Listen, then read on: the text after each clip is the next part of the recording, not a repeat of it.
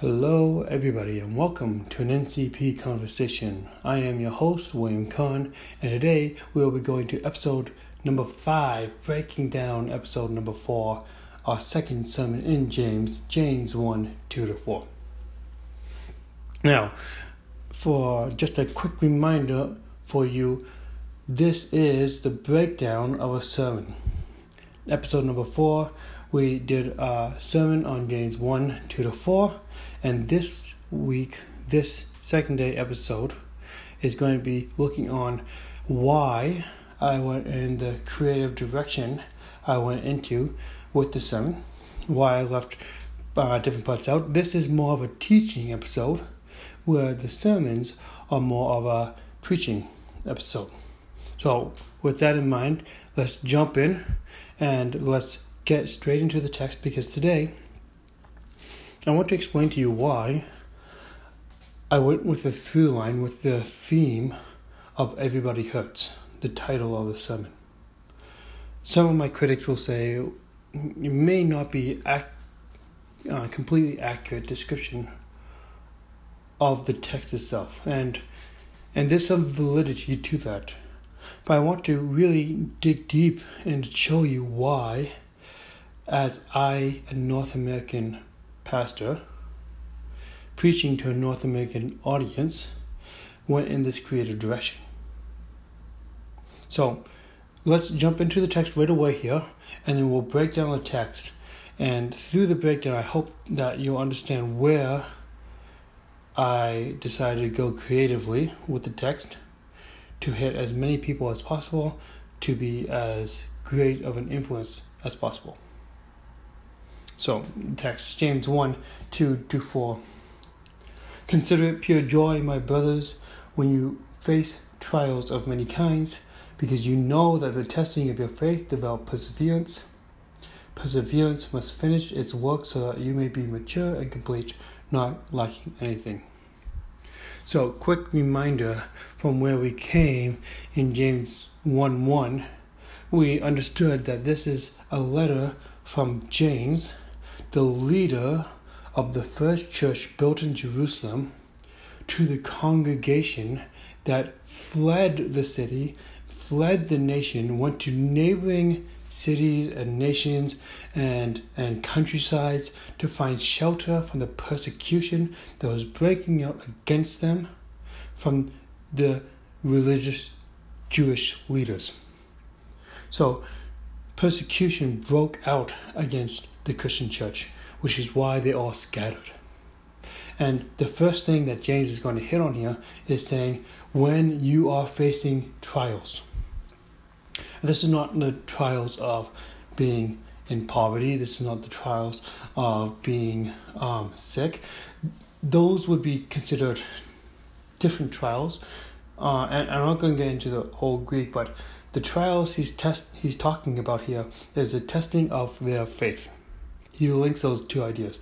You're going to face many trials, and know that the testing of your faith develops perseverance. So here we are talking about um, trials and the testing of his faith.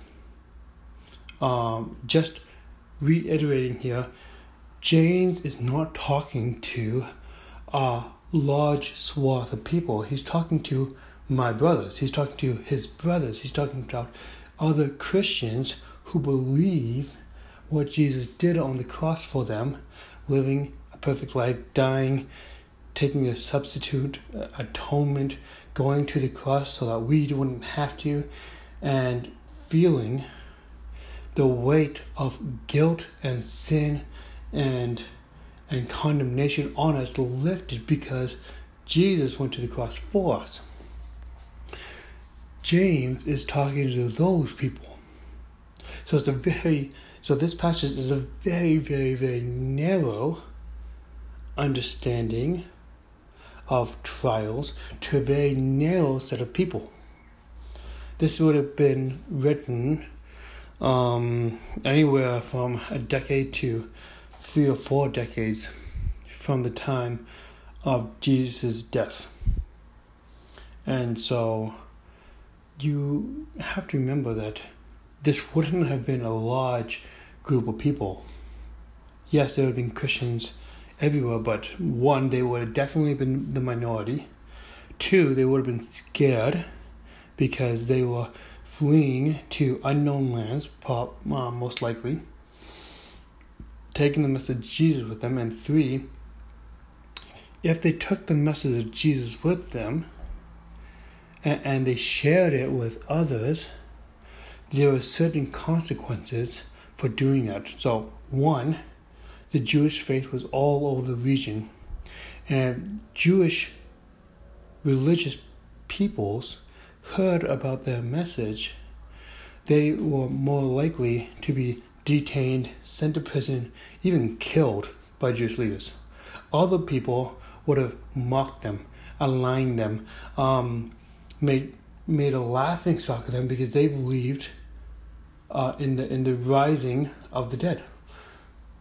There have been many trials, many uh, testings that they would have to go through as they began to share the message of Jesus. Now, they were prepared for this. Jesus had told his disciples, listen, if they make fun of your master, which is Jesus, how much more are they going to make fun of his disciples? Actually, he said, if they do this, if they if they misalign Jesus, if they bring false accusations to Jesus, if they string up Jesus for death, how much more are they going to do that to his disciples? So, some Christians knew, accepting the faith, that these trials and these persecutions were going to come upon them, and they're ready. But can you can you just imagine how disheartening that would be? how frustrating that would be. You you have this great message. You just want to tell other people, God came in human flesh to greet us, to bring us home, and and and people from all the way from mocking you to to killing you, and you, and you don't know what you're going to face that day. These trials and testings are going to come upon them, and and, and for sure it would have been so disheartening James here says, No, consider it pure joy. Well, I mean, that that is that is quite the thing to say in your opening words in your letter. Consider it pure joy, my brothers, when you are facing trials of many kinds. That's an incredible thing to say. Not I sympathize with you, not that don't like not that it will get better. He he just says you are going to face trials of many kinds, and you should be joyful. It's it's an incredible statement that I don't even know. I wouldn't have. I don't know if I would have the strength to say that in your first opening line. So why does it? Because you are going to develop perseverance. Well, that doesn't seem like a very great goal, if you know what I mean. Like, what is perseverance? It is standing through the trial. Well, yeah, that, that's an outcome of standing through the trial. And he's saying, yeah, and, and perseverance, verse 4, must finish its work so that you may be mature and complete, not lacking anything. So, here we see James saying, as Christians face trials, count it all joy because you are suffering like Jesus. And, and, and there's a concept in the Christian world that says if you suffer like Jesus, Jesus will reward you in the afterlife because of what you are going through. I, I think there is truth to that. I think because I I can share story after story of of friends or even strangers sticking up for me. I remember them being aligned because of my sake. I, I remember how much that bonded me to them. Because they went out of the way. They didn't have to. They didn't have to stick up for me. They didn't have to care for me. They, didn't, they could have just stayed silent, and yet they, they, they spoke up. and, and the attention was then turned on them. And that's not the type of spotlight you want to have in your life. But but I remember that. I think that's kind of there's an undertone here where Jesus is saying, whatever they do to you because of me, I will recognize that. Oh, if people mock you for your faith, I'm, and you stand up to that, I'm going to recognize that. That's not going to go unheeded. I'm going to recognize when people say you're you're crazy, you're you're you're you're a cannibalist, you're whatever whatever insult they want to say to the Christian faith. Jesus says, in, at the end of times, I'm going to stand beside you. I'm going to say, I remember what you did for me. Because I know what people have done for me in the past. I remember my my friends and how much they cared for me. And I, and I love them for that. I think there's something there. Where Jesus is going to say in the end of days, know, you, I remember when you stood up to those boys. And, and, and I love you for that. Side note. Perseverance, running the trial, running the testing of the faith, and coming through it James says, so that you may be mature and complete, not lacking anything. Now, there is some, um, how do you say it? Concern here with this with this verse because a lot of people say, well, you'll be complete and like com- mature and com- and complete, not lacking anything. And some people have taken that to say, oh, then you'll achieve a state in your life where you could become com- complete, not lacking anything, uh, and, and, become sinless. I don't think that verse is, I don't think this verse is saying that. Uh, if you read the text closely, it's, it's saying that you, through testing, are going to be refined like gold. And if any of you have seen gold being refined, you know that gold is is heated up is tested, right? And, and, and what happens when gold heats up is that all the impurities rise to the top of gold. And, and there's this process called skimming. You skim off the the rotten uh, things that are that are not supposed to be in gold, and and then what you're left with is pure gold. And, and here we find that the James is calling his disciples, his followers, his fellow believers in the faith to look at their own life and recognize what is being tested. Because the call of the Christian life is that Jesus is better.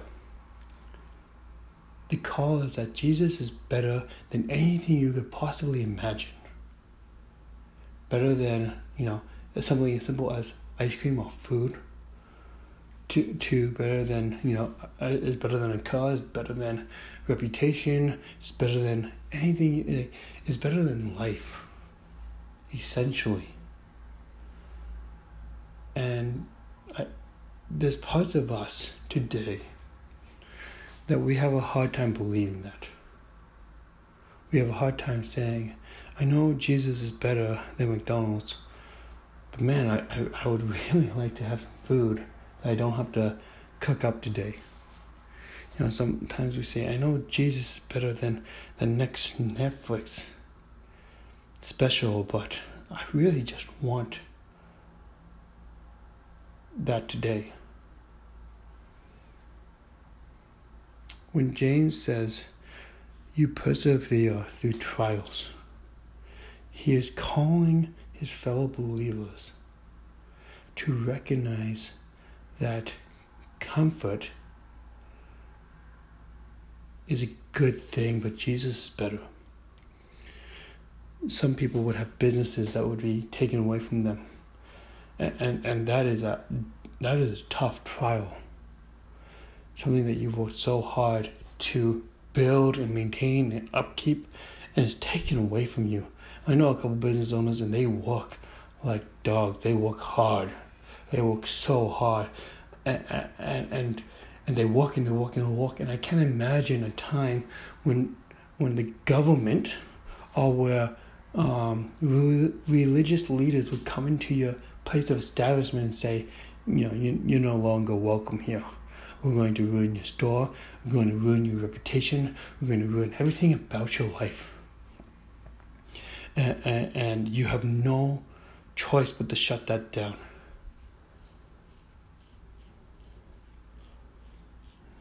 And sometimes people see their businesses as a means to an end. Sometimes people see their work as something that they've been given to do, but a lot of times people see their work, their their jobs, their businesses as their legacy. Something they could pass down to their kids, something that could be of uh, something of worth to show to their family or their communities that they are a productive member of society and taken away from them. And the cry of the Christian faith is say, is Jesus better? Even though you've done nothing wrong to lose your business, is it okay if that goes away and you're just left with nothing but Jesus? I think that is the cry of this passage here. That you are going to suffer for your faith. And the answer to that suffering is not to find some quick fix around it, but to endure through it, to have perseverance through it, so that when you are left with nothing, your business is gone, your family is gone, your friends are gone, your life is gone. When you're left with literally nothing, you are still mature and complete, not lacking anything. And that's an incredible statement.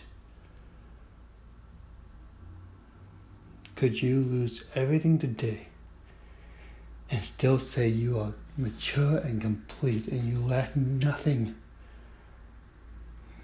It's an amazing statement. So, how do you take this very narrow text to this very particular group of people and, and, and preach on it? in 2018 to North Americans.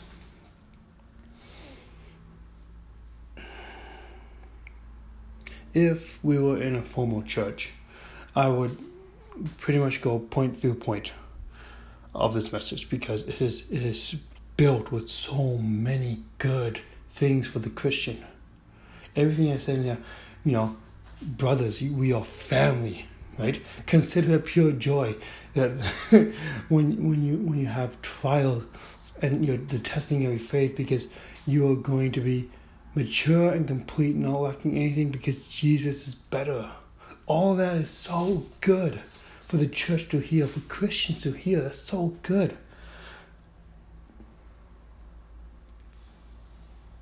But is there something in here for the larger North American culture? I believe it is. But what testing, what trials do people go through that that everyone knows? And this is the reason why I go with the through line of suffering, of pain. Everyone, everyone in their life will experience some type of pain. I don't know if everyone will suffer some type of misalignment some type of bullying. Bullying would have been a great direction to go in with this one. I didn't want to go there because I myself have been bullied to to a large extent, and I know that colors my worldview, perhaps even a little bit too much. So I'm I'm nervous to go there, which is why I didn't because not everyone gets bullied. Everyone I think will experience bullying, but but everyone experiences pain everyone experiencing experiences suffering. And although my suffering may not be the same as your suffering, we all experience suffering. and, and I make the statement, you know, that suffering doesn't care about your feelings. It is not equal, and it doesn't care, and it doesn't feel right. It's not fair. All these things uh, I, I taught on in my sermon. And I think because just because you don't suffer the same way I do doesn't mean your suffering is greater or lesser than mine. And you're saying, well, how can you say that? That's that doesn't seem factual or accurate at all. I say, yeah, you know, that's true. And I do think that, you know, being mocked at a, at a, at a Christmas party with close friends and family is very different than losing your dad. But in some, at some point, it all suffering comes down to the anecdotal. And I don't know what you've gone through in your life. I don't know what is the greatest loss of your life. I've I've seen people lose family members and not blink an eye and and and turn around and and, and lose their dogs and be upset for a week. and you're like, and, and and there's a greater question of priorities there. Um, but but that I, I'm not going to say that's not suffering. Maybe maybe your dog has been your best friend. Maybe you've had a terrible mother, and your dog has been there, day in and day out, through every suffering day of your life, through every depressed day of your life, through every anxiety attack. I don't know what your dog's been there through. I just know that some people love the dogs way more than they love their parents. And so when somebody says, I've lost my dog and it has crushed me, I'm not going to turn my back on that and say, well, you haven't lost a, you haven't lost a, a, a parent. I'm not going to do, you, you can't do that. And this is why I share the story of um, that associate pastor who, when he was five years old or something of the sort, couldn't dunk on the five foot basketball rim. And he sat, sat there and he wept and he sobbed. And, um, and the critique is real. I, I said that my mom critiqued the message because he had no idea what suffering was like. And and she had a point. I think that that man since has suffered greatly. But he drew from his own life and he said, When was I most sad? And and guys, if he was most sad that he that he couldn't dunk a basketball when he was five years old, one, praise God, because I would rather people not suffer. And, and and two, that suffering was still real to him. The reason he shouted was because that was the greatest pain he had known up to that life. And I don't know how that registers on the pain scale. Me and you just can't come to that conclusion for another person. So when people are distraught and crushed and crippled, we gotta be there for them. We gotta weep with uh, with those who weep. We gotta mourn with those who mourn. We gotta be there for people. So, everyone is going to suffer. Not everyone's going to go through trials and testing, and yet, suffering and and trials share some of the same emotions. Um, trials and testing in this particular case is talking about things pertaining to Christian faith. Right? Because every Christian should suffer in the name of Jesus, whether that would be intellectually, emotionally, physically. It, if you're a Christian, you have to suffer. You have to suffer the the battles of the intellect, of the emotional, and of the physical. Now, some people in other parts of the in, in other parts of the world are going to suffer way more um, physical and emotional Where in North America, I believe we suffer more intellectually. There, are a lot of great thinkers in North America, in in Canada, in the U.S. There are great minds, atheists, uh, agnostics, those who will put my understanding of faith to shame. And, and we have to contend with the fact that there are great minds and they're going to put us to the test, right? How do you know that God is real? How do you know that He is kind? How do you know that He is powerful? How do you know that He knows all things, that He sees all things, that He is predestined all things? How do you know God is loving when He sends people to hell? We have to contend with these great, great minds, and, we have to suffer through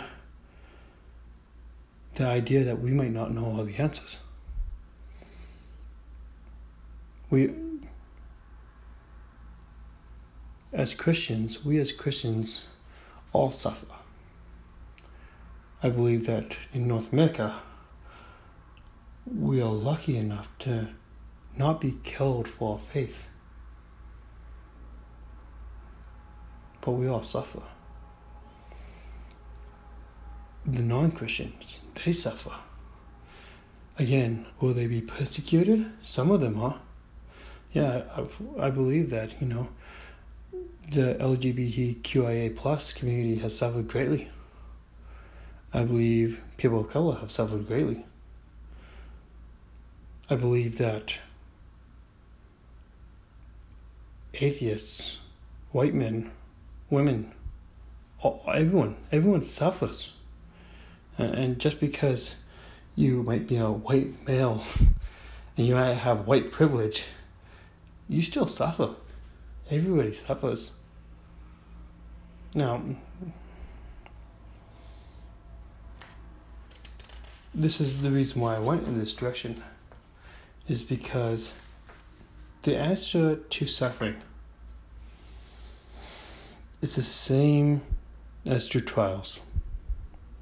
Consider it joy when you suffer, for it develops perseverance.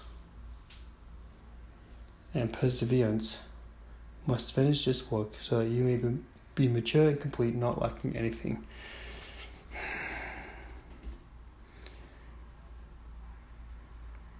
It was a difficult lesson to, to teach, especially because I know that losing my father, I had to suffer greatly.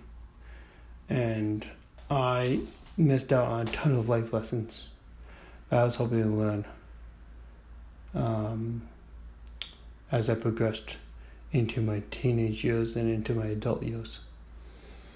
And oh man, to pick his mind today would be amazing. But I don't have that opportunity. Right? it was a trial, it was a suffering that I went through. And as I continue to persevere through the loss of my father, I know I don't have the answers. I know I don't get to pick his mind. But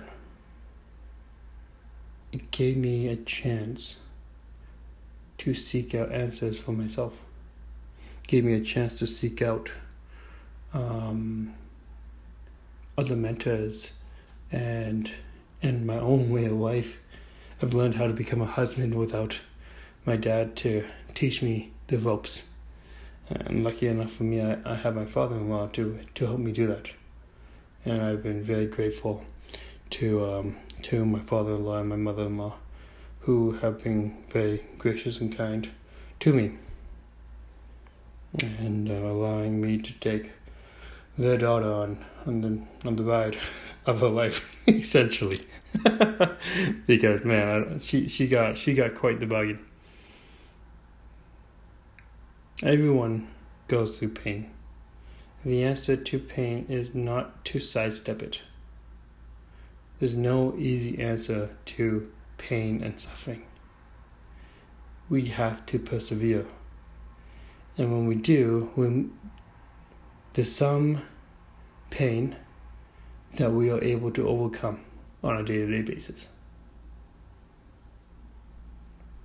There's other pain that leaves us scarred emotionally, mentally, physically. The loss of an arm is a, is a pain that will disable you. Even though you might have a sound mind, emotionally healthy, physically, there's a disablement there. Not less of a person. But are you less complete? In, in a sense? Yes, you are. But but here's the thing. As you persevere, you learn to live in your new normal.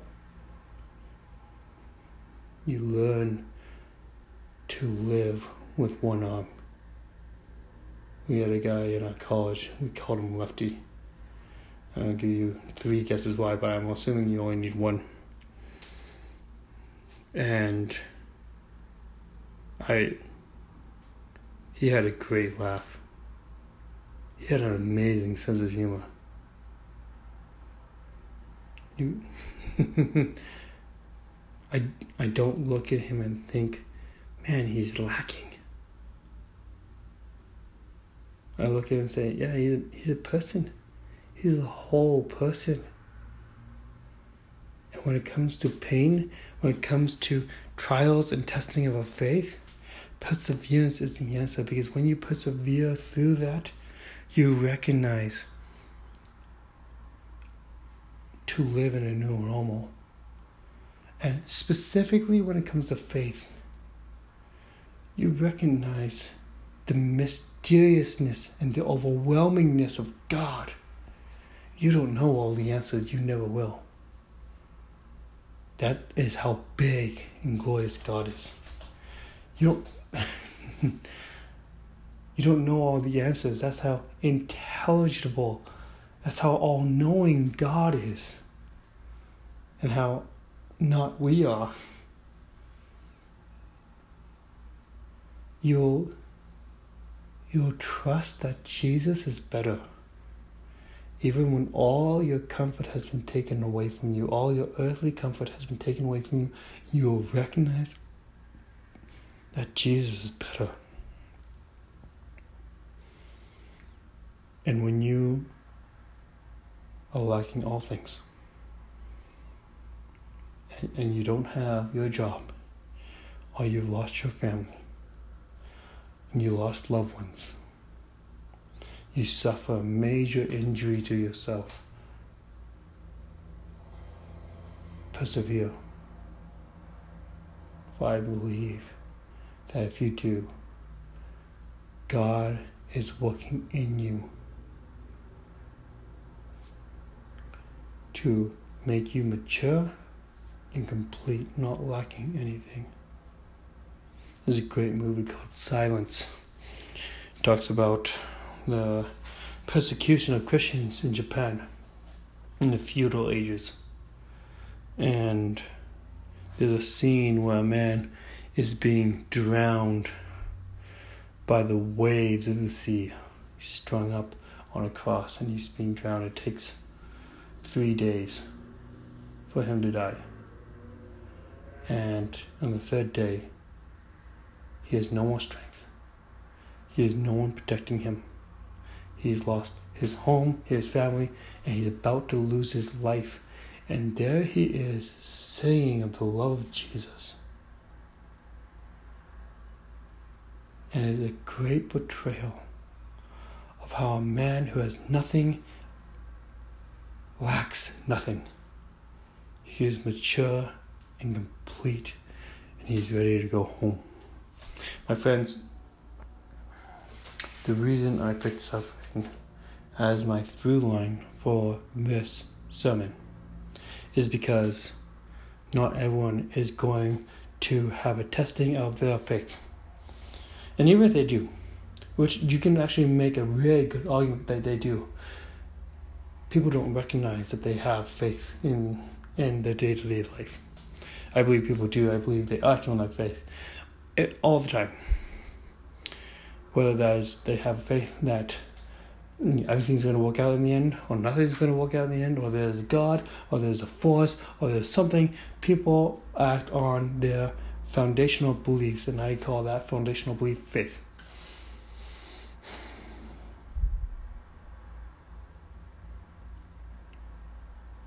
People don't understand that they are going through the testing of their faith all the time. But it becomes very, very clear when you add pain and suffering to the equation.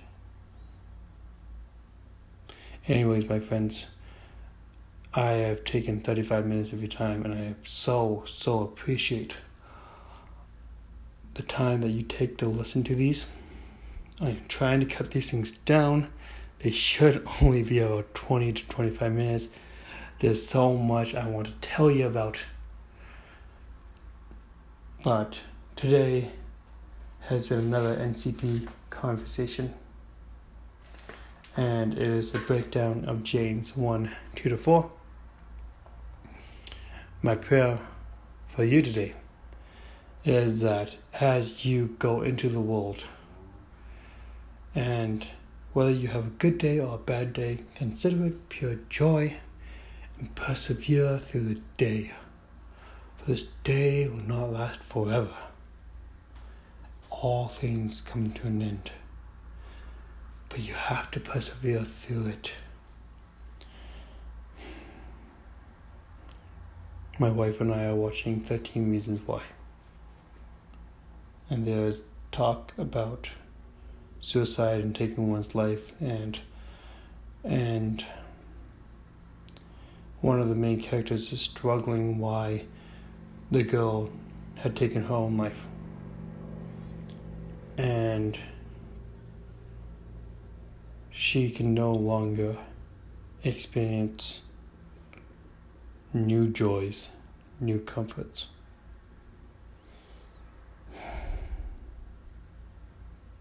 And the cry of the protagonist is why you persevere? My friends, if you're listening to this and you're struggling with self harm, please seek help. Reach out to professionals, reach out to loved ones.